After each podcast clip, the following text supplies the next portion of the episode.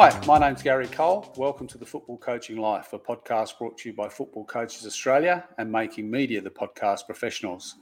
The Football Coaching Life is about the stories of Australia's men and women coaches, the people we entrust with developing our players and our teams. What we found is, in the main, these stories haven't been told. Today, we're honoured to have Alen Stajcic, who's the new head coach of the Philippines women's national team I'm going to come back to their nickname uh, a, li- a, little while later, but let's introduce Alen properly. Alen played for the Australian school schoolboys uh, as a junior. His senior football footballs played in the New South Wales Premier League with Bonnyrigg White, White Eagles, Bankstown City Lions, and Sutherland Sharks. Coaching career, not quite sure of the order of this stage, so I'm sure we'll, uh, we'll, we'll tick these boxes as we go through. But coached at the Hills Sports High in the football program, which has, has helped develop some wonderful players over the journey. 11 years at the New South Wales Institute of Sport, uh, coaching the New South Wales Sapphires to a couple of championships there in the, the old WNSL. Um, assistant coach at the Young Matildas at the 2006 World Cup in Russia. And then, of course, the inaugural head coach of Sydney FC A League Women. Got to keep getting that right. Um, we had a, a, wonderful time, qualified for the finals every year, two championships, two premierships, and third place at the FIFA International Women's Club Championship. And then that wonderful five year stint um, as head coach of the Matildas, during which they were finalists in the Asian Cup in 2014 2018, quarterfinals of the World Cup in 2015, quarterfinals of the Olympics in 2016, won the Tournament of Nations uh, in 2017, and then, of course, qualified for um, the 2019 World Cup, and at the time taking the Matildas to fourth ranked in the world, uh, the highest position they've ever been in. And then most recently, head coach of the A League men at Central Coast Mariners, where he had two fantastic seasons. Last year, finishing in third place with um, uh, a number of the players coming on. Uh, Alou Kuol headed off to VfB Stuttgart in the Bundesliga. Ruon Tongyik and Oli Bozanic in the team of the season, along with Matt Simon and Mark Birighitti on the bench. Um, and recently resigned and, and is now uh, contracted as head coach of the Philippines women's national team. Welcome, Alen Stajcic.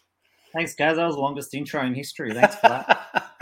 yeah, that's well, that's it, mate. You've had far too much success on your journey. You know, that's it, it's good that we introduce people properly. Th- thanks for coming along, Al. Really appreciate you uh, making the time. I know you're. Uh, you want to fill us in about where you're at because I, I, know you're about to head off to uh, to meet some of your new players. Yeah, really excited actually. So um, yeah, just been packing and, and meeting with some of the players and the team management over the last week or so. So um, yeah, leave on Sunday, uh, two days time, and um, get ready for the long journey. We got two months in Los Angeles preparing a, as a team together, um, and then we leave straight from LA uh, to go to India, to go to Mumbai, uh, to the Asian Cup, and and you know, fingers crossed, everything goes well, and, and we prepare well and play well, and, and qualify for our first World Cup in history. Yeah, I, I, guess you've been busy doing some research on on the playing group. i i saw that they um, really haven't played like a lot of teams since 2019, which is a while, ranked 65th in the world. How, how much, Al? How much about um, women's football in the Philippines um, did you know before you you took on this gig and, and did your research? Because I know you're taking um, Nahuel Arrarte with you as well.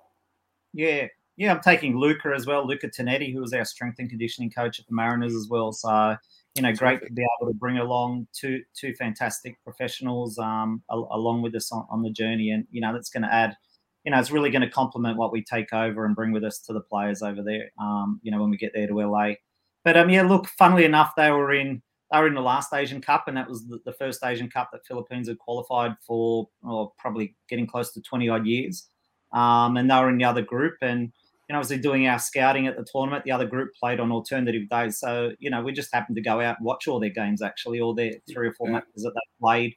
Um, and you know, going into the tournament, I, I, I thought they were they would really struggle. Um, I thought they were going to get beaten by big scores, having not had a lot of senior international experience in, in that period of time at youth or senior level. I hadn't really seen much of the Philippines, but but they really surprised me. They were at a they were at a you know sort of moderate level. Um, but you could see there was a lot of room there for potential. Um, you know, they they competed well. I think they lost 3 0 to China.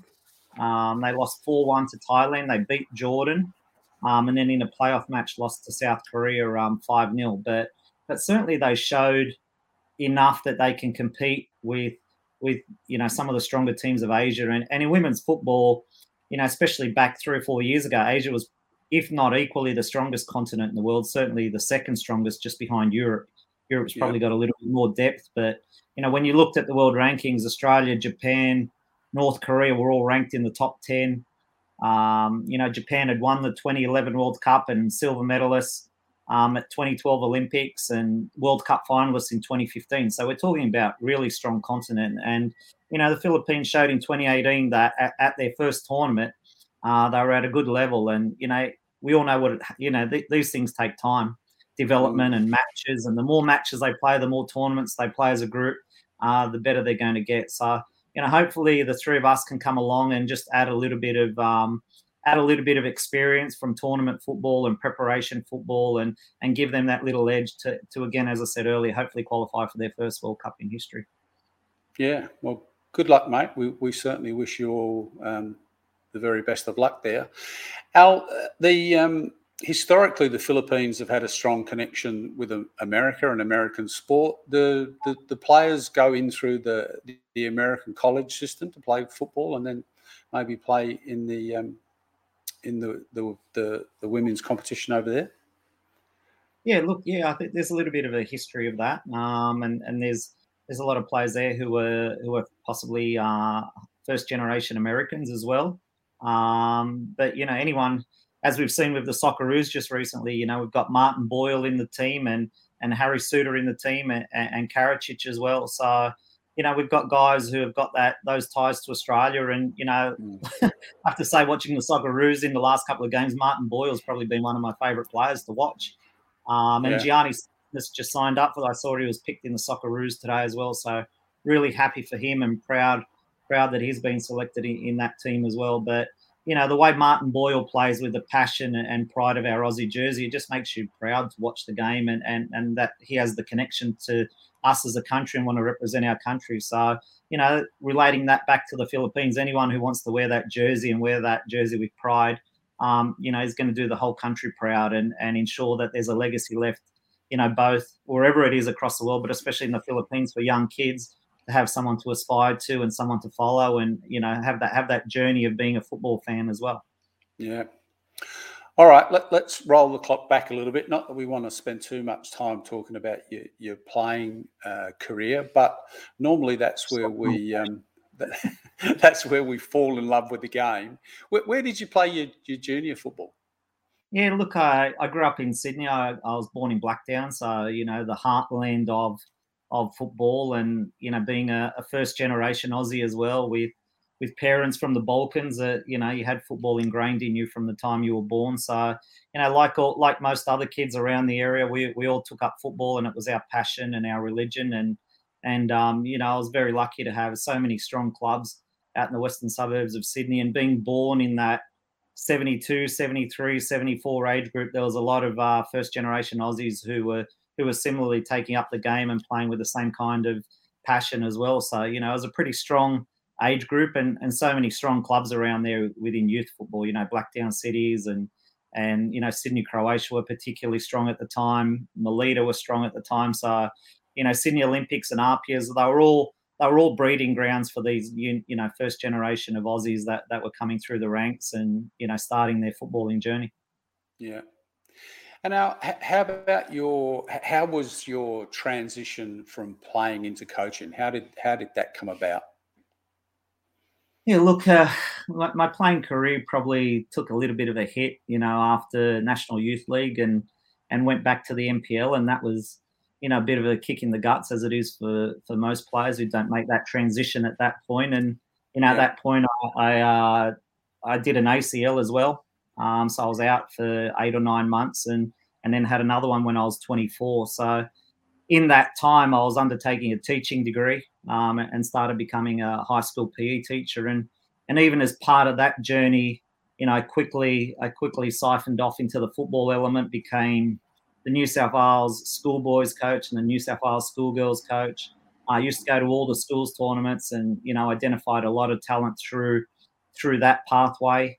Um, and while I was injured, um, as well. I did all my coaching licenses. So even from an early wow. age 21, 22, you know, I'd done my level one, level two. And I think by the time I was 25, I'd started doing my level three down at the AIS with Jim Selby. So, yeah, you know, I, I really wanted that connection back to the game and didn't probably get what I wanted to out of my playing career, but, you know, certainly wanted to be in touch with the game and have that have that real connection and input into the game. And, and I really found my feet in coaching. I loved it from the first time I did it. Um, you know, my my state team that I was a part of when I was a kid from New South Wales 13s through to 16s or 17s. For some reason or other, we were always the guinea pigs for you know Casey De Bruin, Casey De Bruin and, and David Lee's um, coaching courses. Uh, you know, we had Casey, you know, berating us as players, but he was also berating the coach.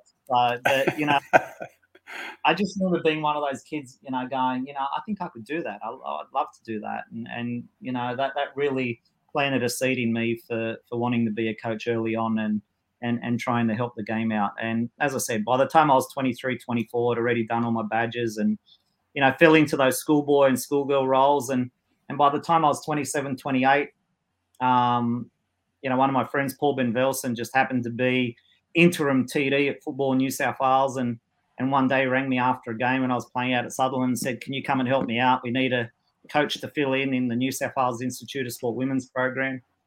Um, and yeah, I said, "Sure, I'll help you out for a month or so." You know, I'm still playing. that month turned out to be 12 years. So. what what a what a remarkable journey! It I, I, there's a couple of things about your journey thus far uh, Al. The the it's incredible uh, in talking with coaches here, uh, just how many successful coaches have had uh, a part of their journey in teaching.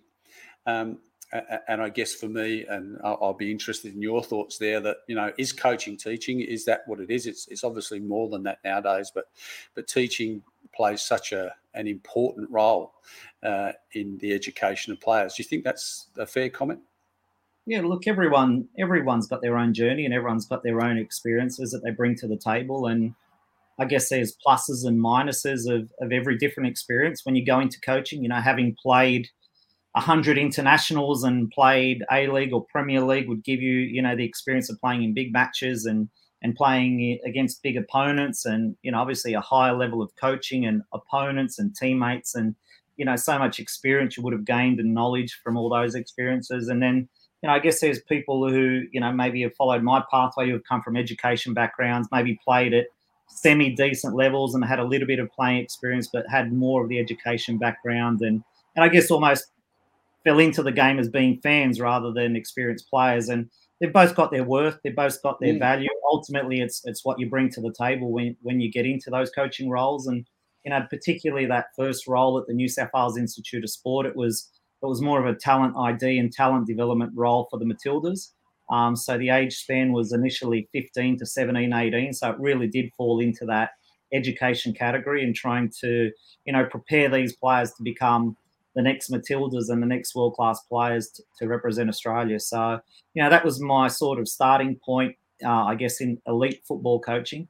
Um, yeah. But definitely education background helped, you know, yeah. trying to work with players and different learning styles and having all those things that you deal with day to day that you sometimes take for granted really help, I guess, when you're out on the training pitch. How how important were those eleven years at NSWIS and and and the um, the work that you were doing there in terms of helping you to grow as a coach? I'm, I'm guessing you might have made the odd mistake or two, like many of us in those early days. Yeah, everyone everyone makes mistakes, but but I guess the best thing about the New South Wales Institute of Sport was it wasn't a football organisation; it was an elite sports organisation. Um, and and I look on those days fondly and learnt so much from from our CEO and our 2IC Charles Turner and Claire Prideaux. Charles had played uh, water polo for Australia, and Claire um, was an excellent hockey player. So just to be in, be in an environment like NSWIS that's catering for gold medalists and world champions, and it's something that football had never even reached. You know, our our pinnacle at that time was trying to qualify for the World Cup. Yeah. Yet other sports' pinnacle was trying to win the gold medal at the Olympics. And it really changed my mindset. You know, I really see the inferiority complex we always talk about in football here in Australia. Um, how everything's great all around the world, but everything we do is at a lower level when when I don't think that's the case. And yeah. you know, I, I, moved through those ten years, and very quickly, uh, by the second or third year, my goals, you know, were not for us, the Matildas or the Socceroos, to qualify for World Cups, but it was to win. What yeah. do we have to do to find players and prepare players to win World Cups? And you know, that's something I've taken with me all the way through my life. And you know, when I got to the Matildas role, the discussion and the conversation from the starting point was not how do we get to quarters, how do we get to the World Cup, how are we going to win this World Cup? You know, and that was ingrained with me by being around coaches and players who, who had already won gold medals and world championships at their respective sports. Yeah.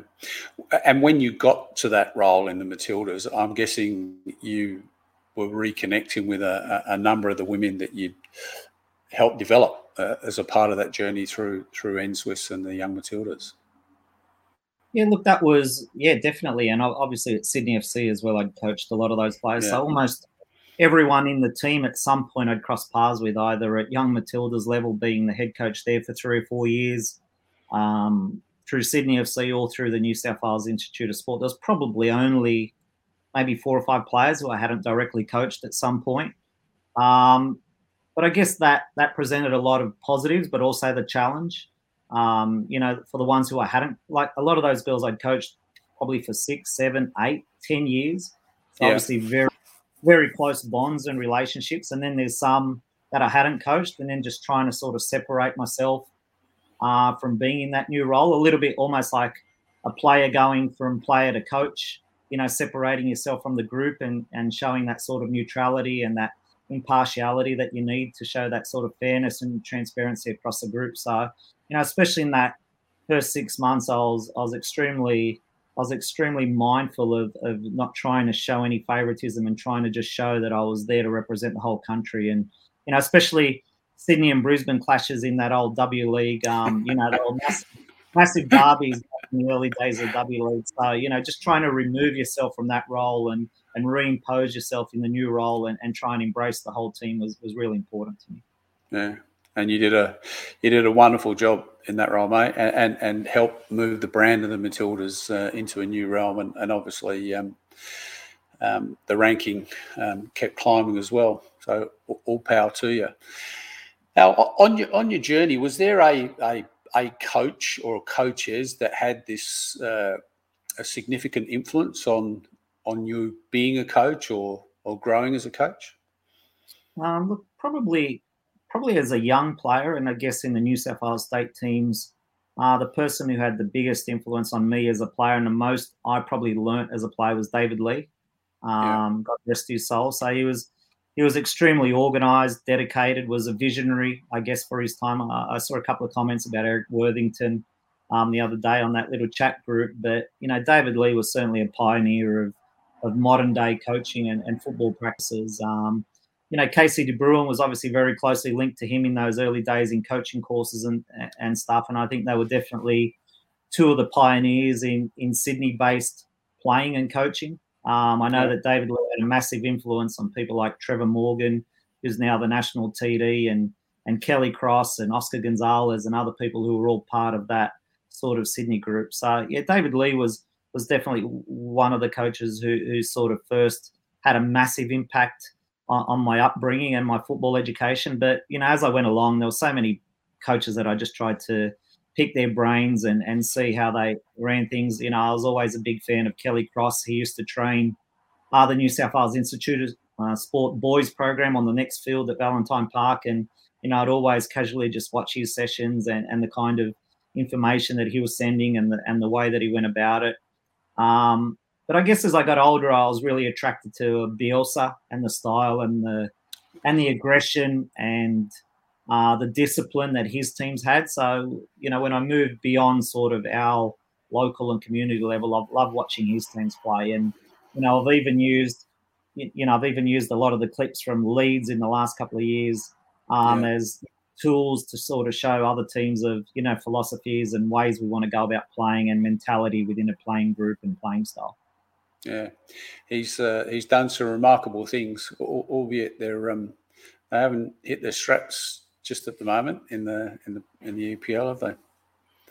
They haven't hit their straps, but you know you can just see that. I, I just love seeing teams with a playing style and a philosophy, and you can see that everyone's pulling in the same direction. And really, they've still come up with pretty much the team they came up with from the championship. And you know, I'm not yeah. a Leeds fan, but I love watching them play. I love the aggression. I yeah. love the man, um, you know, orientation in their defensive principles. I love the fact that they attack and attack with speed, and and it's just 100% energy. And and considering that they haven't invested in their squad for them to even survive in the Premier League, I think it's a massive a massive accomplishment. And you know, they're down the bottom at the moment, but you know, I'm hoping they stay up and can add to their squad and, and can challenge in the next couple of years. Yeah. Al, I was listening to a podcast a few months ago now, uh, n- nothing to do with sport. It was actually about business, and the, and the, the people were talking about the difference between aspiration and capability. And I thought that's a really good question for football coaches because obviously we've got a philosophy. Everyone's got this philosophy about how they want to play. Um, and then at a particular time, you inherit a team or a group of players that are at this place and we want to move them to somewhere else. How do you how do you deal with that of taking? And maybe that's applicable now. You know that you, have you've, you've got the Philippines ranked 65th in the world, um, and and obviously they want to qualify for the first World Cup. How do you how do you make that how do you make that work from going? This is the group that we've got. These this is the you know we want to be aspirational here, um, but there's if we're if we're ruthlessly honest right now, this is the capability of the group, and how do we help them to to move forward? Yeah, look, that's a that's an excellent question, and and I guess I can only I can only reflect on the experiences uh, that that I've lived. Um, when I was at the New South Wales Institute of Sport, when I first started in 2002, um, we only had one Matilda in our squad and two players in the young Matilda squad. And for me, for a New South Wales group who traditionally are the strongest and biggest state um, in Australia in terms of football. Um, yeah. I thought that was a pretty poor representation of our state. Um, and I quickly set about resetting the goals of the program for us to become the dominant state and really start producing the results of what we should. You know, there was a lot of investment going into the program, and I wanted us to be the biggest and strongest state and make up the biggest portion of each national team. And that meant to the playing group that our behaviors needed to reflect that, you know, from talent yeah. ID to the way we prepared ourselves to the mentality we took to training, the level of training, all reflected us not only wanting to be uh, in the national team, but once we get there, make sure that we're the leaders in the group, we're the best players in the group, and we can we can pull our nation from being ranked 12 or 13 and not qualifying for things to becoming one of the leaders in the world game. So I've sort of taken that philosophy all the way through. Um, as I said, when I when I started at the Matildas, the first day was I think at the time we were ranked nine or ten. You know, the goal from the outset was how do we reach the top three? How do we get on the podium and really put ourselves in with a chance of winning every major tournament? We might win, we might lose, but how do we prepare ourselves and give us every give ourselves every possibility of of reaching the top three? And I thought that was a realistic goal and, and yeah. obviously talks talk and talks cheap. Um, but when you set when you set goals like that and, and such a high bar, you know, it, it's incumbent upon everyone within that group to have that alignment to pull in the direction um, on and off the pitch to try and attain that goal. Um, and at the Mariners, very similar. And you know, not only did we have, I think, great leadership with our staff last year, but we had a great leadership group with the players who really set about the ambition of, of setting new marks for the team, and especially you know, I like to reflect on the history of each club or group and, yeah. and ensure that they know where we've coming where we've come from, where we are, and then as a group, where do we want to get to? You know, and that's easy for me to say we want to be number three, but that has to be, you know, a group goal. That has to be a group yeah. dynamic. And how do we arrive at this place? And you know, people like Oli Bozanic and, and Matt Simon were instrumental in us setting a new bar last year. Um, you know, and our behaviours on and off the pitch really reflected that. And whether that makes you come first or second or third, I'm not sure. But uh, I am pretty sure it has a good impact on the mentality and behaviours in a group to help you move in that direction. And those behaviours, that is the culture, isn't it? It's it, it can be all manner of different things. You can put posters on the wall and words on bits of paper, but essentially, the behaviours that we do, the behaviours that are acceptable, the behaviours we walk past, that's where the culture really lives. Yeah, look, there's so many comments about culture, isn't there? And and one of my favourite ones is whether you like it or not, every team has a culture, yeah. And, and it and it simply is the collection of everyone's behaviours at that time that that will decide what that culture is, and ultimately, you know, you can always make excuses for your culture. You can always make excuses for lack of facilities, lack of money, lack of this, lack of that. But ultimately, it's your mentality and your behaviors that you bring to the table as a group uh, that will determine what that culture becomes and how it evolves and how it grows and and who can grow within that culture. You know, who's accepted yeah. within that culture, who thrives within that culture. And you know, when you look at, you know, when I look, I've loved sport my whole life, but when you look at special group dynamics, you you, you can easily look at, you know, whatever Fergie did at Manchester United over such a long time. Most players who went there were at their peak at the time they were at Man United, and then wherever they came or wherever they went after, you know, some obviously you know were better after and whatever, but at that yeah. time they were all at their peak. And you know, Melbourne Storm here in the NRL, pretty much whoever goes there and works with Craig Bellamy.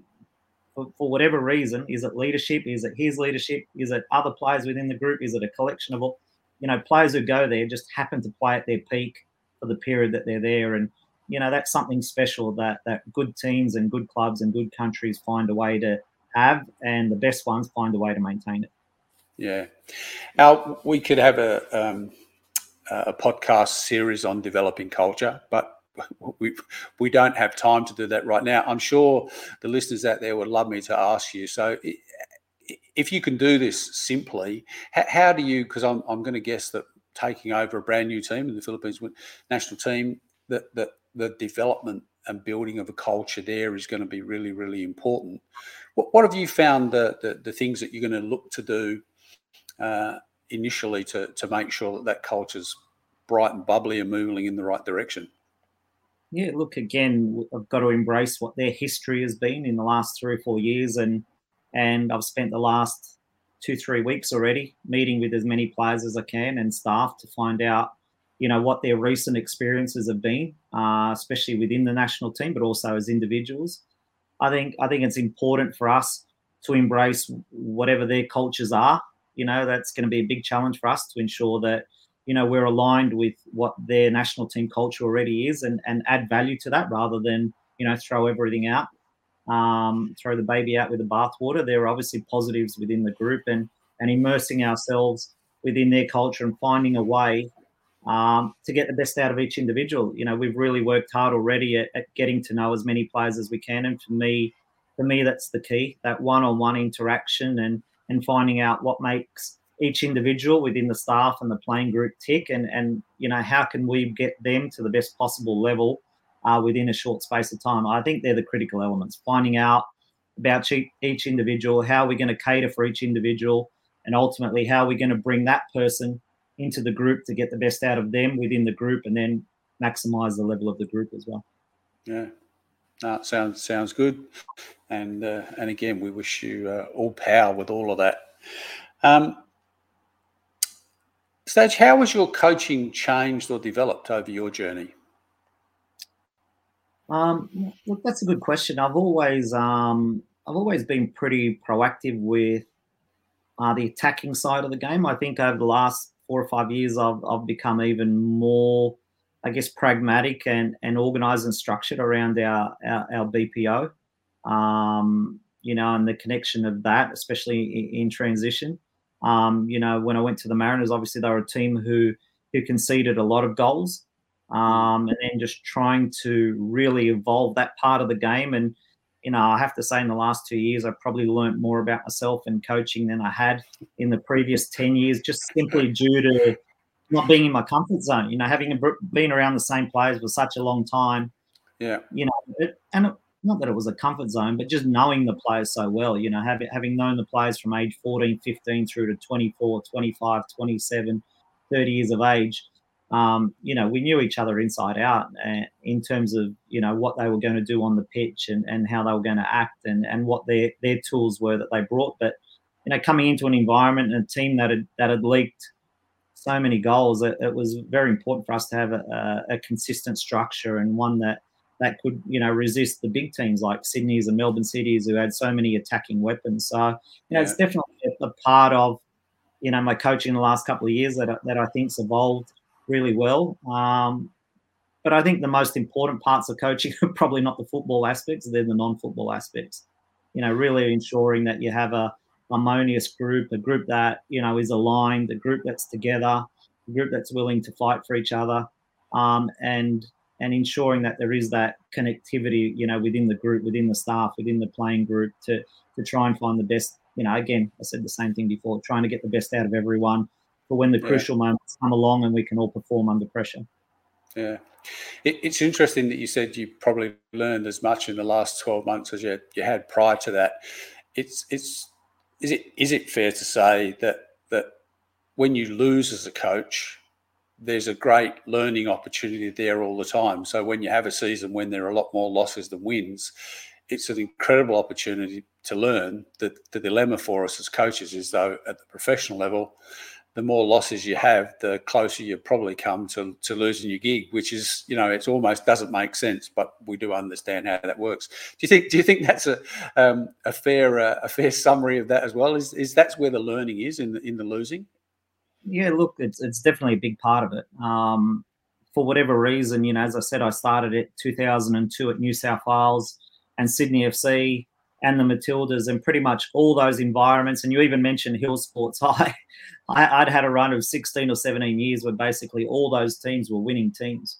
Um, yeah. You know, we made the finals every year with Sydney, whether we came first or second. We'd, you know, with the NSWIS team, we'd always win the local domestic comps. With the Matildas, we were pretty successful year on, year out even at Hills Sports High, you know, both in the boys and girls football programs, we basically made the final every year for about eight or nine years straight. So I was always in a winning environment. Not that yeah. that not that I didn't learn within that environment, but certainly going to the Mariners and going to the A League, where I didn't have a strong connection with anyone um, or the environment other than being a fan. Um, there was so much learning that, that that took place, and you know, during that COVID break in that first year, there was I certainly did a lot of reflecting about what I could have done, what I should have done. Um, if I do survive, what I'm going to do when I get back, and, and basically from that point onwards, uh, you know, even that post-COVID break, I think we had one loss, one win, and two draws. For me, it's uh, sowed the seeds of things that we needed to do when we came back the following preseason, and yeah. we took a lot of that on board. You know, Noel and I worked really hard our, our small but limited coaching staff, you know, worked extremely hard to give the players the environment that we thought we needed to to give them the best chance of performing. And as I said, along with the leadership group, along with all the other facets around the team, I, I thought we did a really good job. Yeah, no, you did. It, it, was great, and it was it was great to watch them play. Some of the football was uh, was absolutely fantastic. Thank, thanks for sharing that, mate. Um, have, you ever had a formal coaching mentor? You spoke about David Lee. Have you ever had someone that's that's you know you've got on the end of the phone and you can regularly talk through no coaching? No, not, not in terms of, no, not in terms of football. Probably my best yeah. sounding board is Noel. Um, yeah. With me now for, four years, maybe even a touch longer. Um, you know, he's he's a very passionate, knowledgeable, and experienced guy as well. And you know, behind closed doors, even at Mariners last year, you know, we were driving together two hours backward and forward each trip. Um, so you know, 90 minutes of that 120 minutes was basically discussing and talking about talking about the team and what we did at training and what we can do better and and um, you know, it was 42 weeks of, of productive discussions in the car about you know, how, how, we both how we both need to improve. So, but you know, he was probably the best sounding board. Uh, we both, you know, had, had, an immense passion for trying to do better and trying to improve the environment. Yeah. So, you know, he's probably been the best sounding board in recent times. I've had I've had one guy who, who I talked to, you know, in terms of leadership and, and culture and all that, a non football person. Yeah. Um, and he's been a good mentor for me. But um, yeah, from a football perspective, I'd say Naz has probably been the best one over the last few years. Yeah, it's it's great when you've got someone that you can trust and you've got uh, one another's own, you know, best interests at heart, and you can have uh, good, honest, frank discussions to to bounce things off, isn't it? Yeah. Definitely, 100%. You're listening to the Football Coaching Life, a podcast brought to you by Football Coaches Australia and Making Media, the podcast professionals. Today, we've got a wonderful guest in Alen Stajcic, who's currently the head coach of the women's national team in the Philippines, uh, having a great conversation about his coaching journey. Al, you mentioned your time at NSWIS. Uh, I, I, was also fortunate to work at, to work at the AIS for a, a couple of years with Ronnie Smith, and, and, one of the things that I loved about being in that environment was this vast array of different sports and coaches from different sports, and they would regularly have catch ups where they are, you know, they bounce coaching things off of one another. How do you guys do this? How do you do this? A lot of that was to do with management uh, and and perhaps leadership. Um, obviously, things uh, differed te- technically, but have you um, found benefit in in talking with coaches from outside of football? My incredible benefit, as I said, it was the best time of my um, coaching life um, at New South Wales Institute of Sport um, having having as I said the leadership, but but the cohort of coaches that we had from water polo to gymnastics to hockey. Um, had a couple of close friends who were in the hockey program, and you know back then it was even interesting. You, you said there's not much correlation tactically, but back then even the hockey program had had removed or hockey had removed the offside rule and the yeah. impact that that had on defending. And I remember those discussions vividly, you know, about them defending in front rather than from behind, knowing they had no protection with a line behind. And, you know, football wasn't as big on blocking passing lanes and all that back then. You know, there was a little bit of yeah. talk of that, but it wasn't it wasn't as overt it was as it is now. And, you know, a lot of the principles that I think hockey adapted because they removed the offside have really evolved in football in the last 10 or 15 years, especially defensively uh, but pressure on the ball and offside lines. So, you know, I loved having those discussions with other sports. Uh, there's so much you can learn, but you're right. The whole gamut from culture to training styles to, to preparations for major tournaments to, you know, how they deal with the heat, the cold, match, you know, 90 minutes interchange, all those different things. They're all just great learning tools. And, and hopefully, you know, they're things you can draw upon when you need them under pressure, especially. Yeah. No, th- thanks for that. Um, so why do you do it, Staj? Why do you coach? I ask myself that question every day. Um, I, I, think I answered it at the beginning. Um, when I started, when I was 23, 24 in coaching, it was my way of staying connected to the game. Um, it's basically been my love and passion from the time I was I was a little kid. You know, I remember getting up and and watching basically every bit of football I could. When SBS came along, I was the person who was watching every game of National League, watching the World Game, watching every little. So I was just in my blood.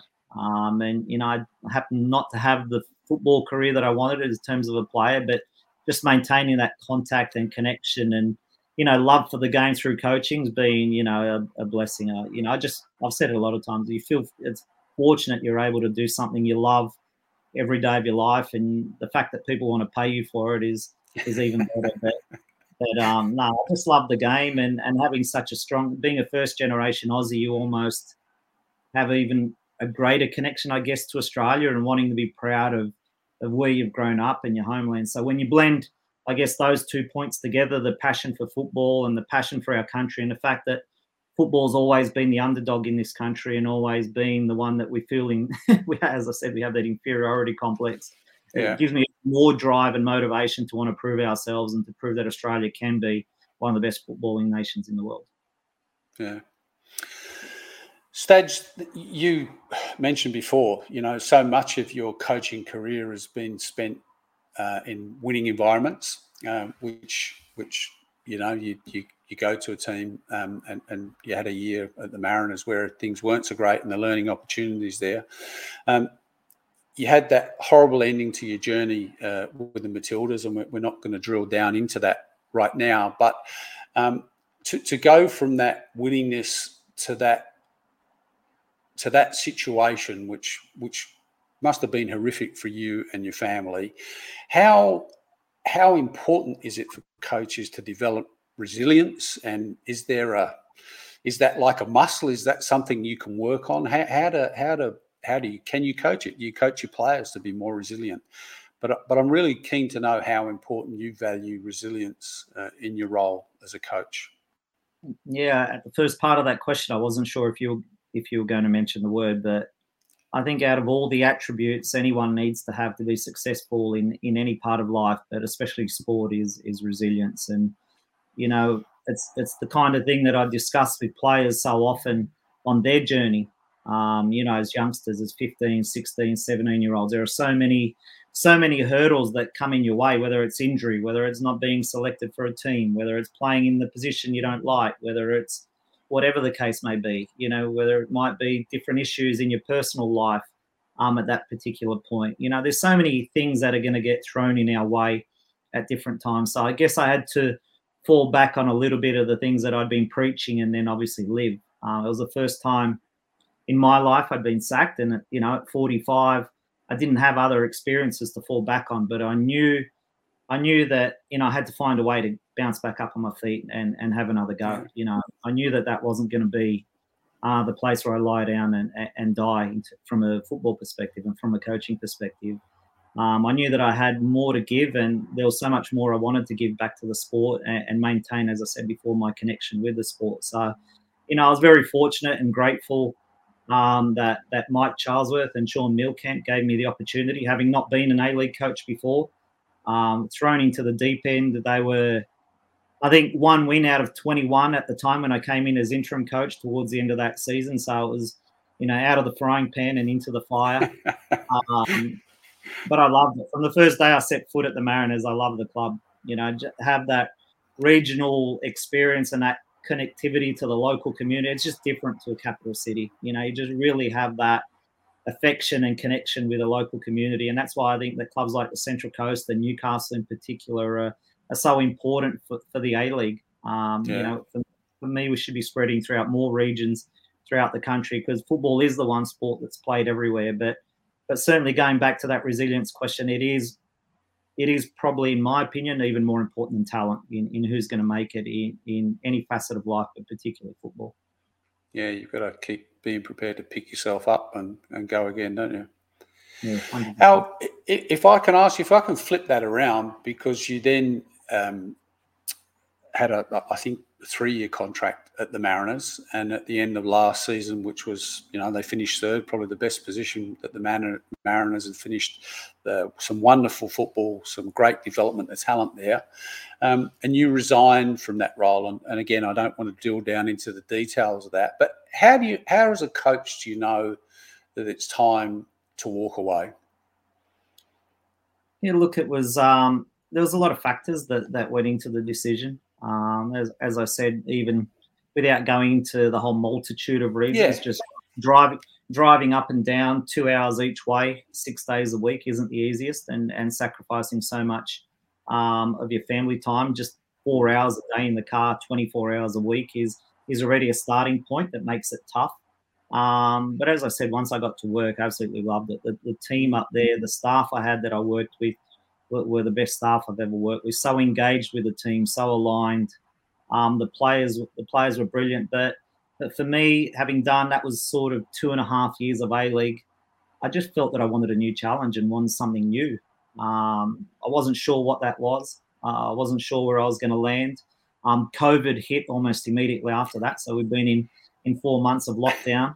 Um, but I, I, wasn't sure. But I knew that I wanted something different, uh, and I wanted a new challenge. And and again, I'm still not sure what that's going to be long term, even during this Philippines role, and maybe after that. But but I just know that I want something else and something new and different, exciting and mode. And I, I have to say, at the moment, I'm probably the most excited I've been for a long time about this new challenge. You know, taking yeah. a team that hasn't done something before, that's that hasn't really had opportunities at major tournaments um, and trying to see if we can help them get to a point that they've never got to before is is, is really exciting. Um, yeah. You know, and we all can't wait to get there. To be honest. Yeah, and the the football gods have got a sense of humour because you're in the AFC. You're in a group. You're in a group with Australia, and I've just worked out today that the the nickname uh, of the Philippines is the Malditas, not the, not the Matildas. Sorry, let me say that again. The Malditas, which apparently means feisty ladies. Um, that's quite remarkable because you'll probably be based in the same hotel and and all that. And I think play Australia in the second game, uh, second group right. game. Yeah.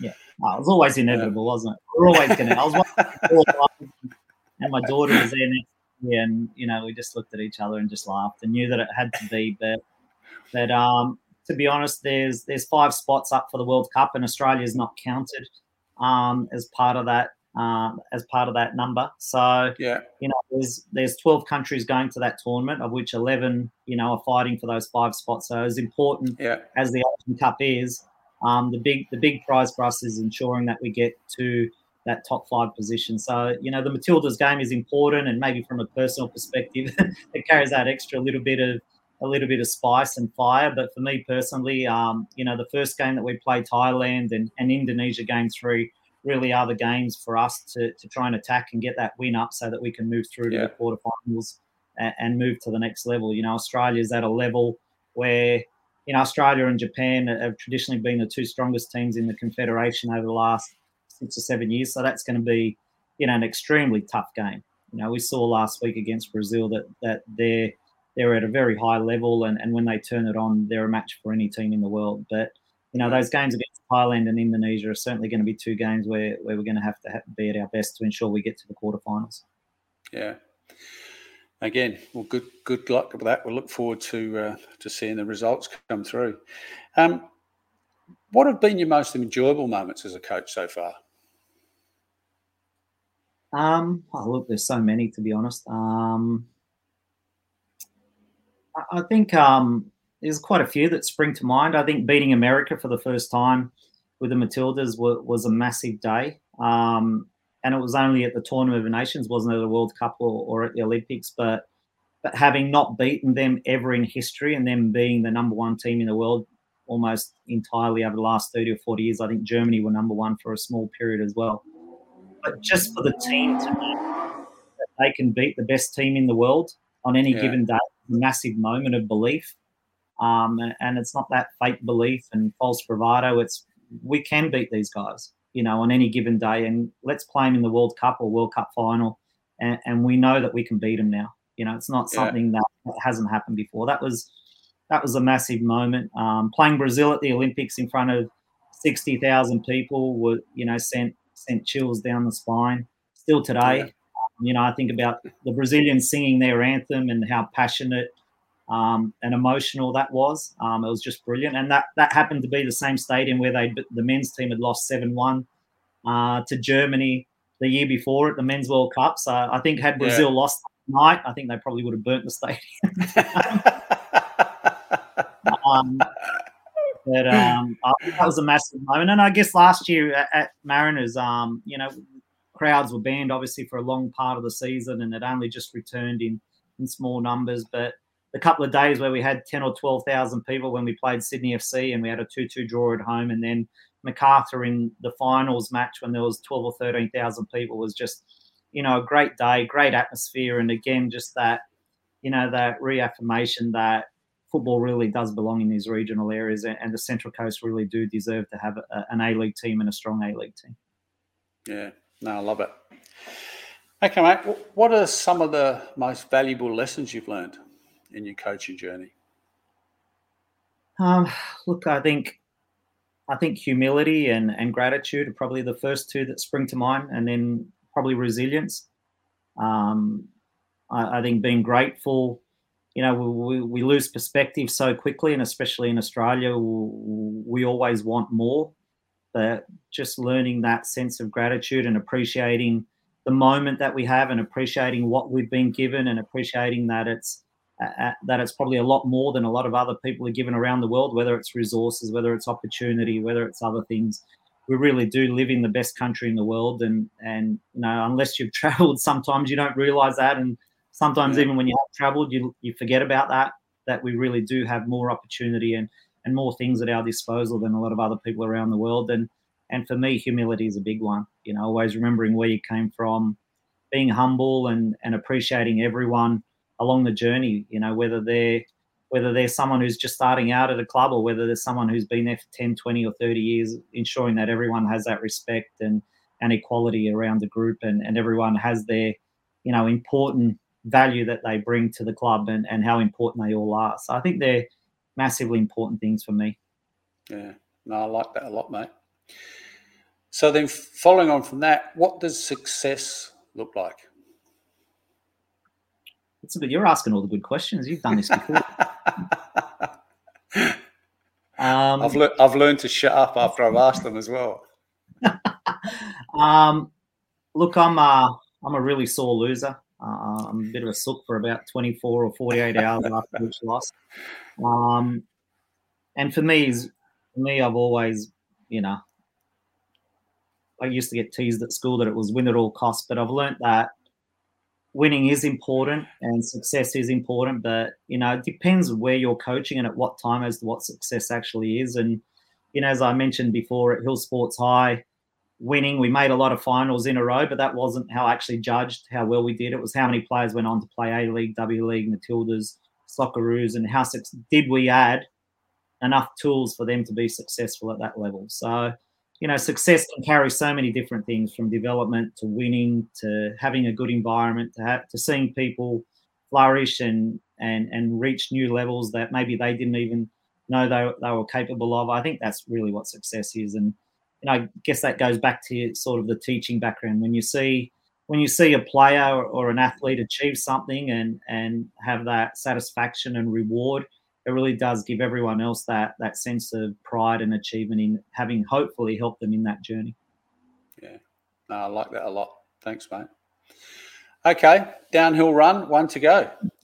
so, if you have one piece of wisdom you could offer coaches, whether they were in the beginning of their journey, in the middle of it, or coming towards the the end of their journey, just the one. nah, come on, mate, you don't mean that.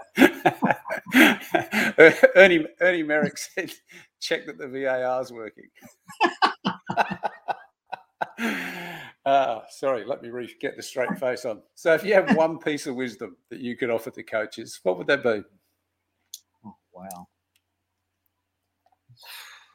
Look, at the end of the day, it's it's got to be fun. You got to enjoy it because uh, it's a tough job. Um, playing and coaching are, are, for me almost totally different.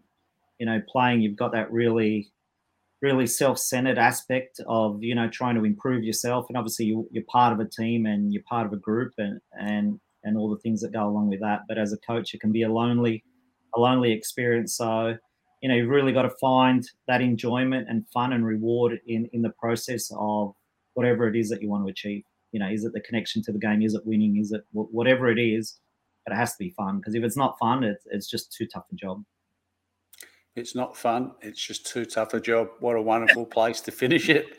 Alen Stajcic, head coach of the Philippines women's national team, heading off to the the uh, the Asian Cup. Thank you very much, Al. Really, really appreciate your time and and uh, your knowledge and your wisdom. It's been a terrific conversation. Um, and coaches around Australia, thank you. Thanks, guys. Appreciate it. If you've enjoyed conversation with Alen, please go to footballcoachesoz.org.au. You can buy a membership, renew a membership, or just find out a whole bunch of great information. Have a wonderful day.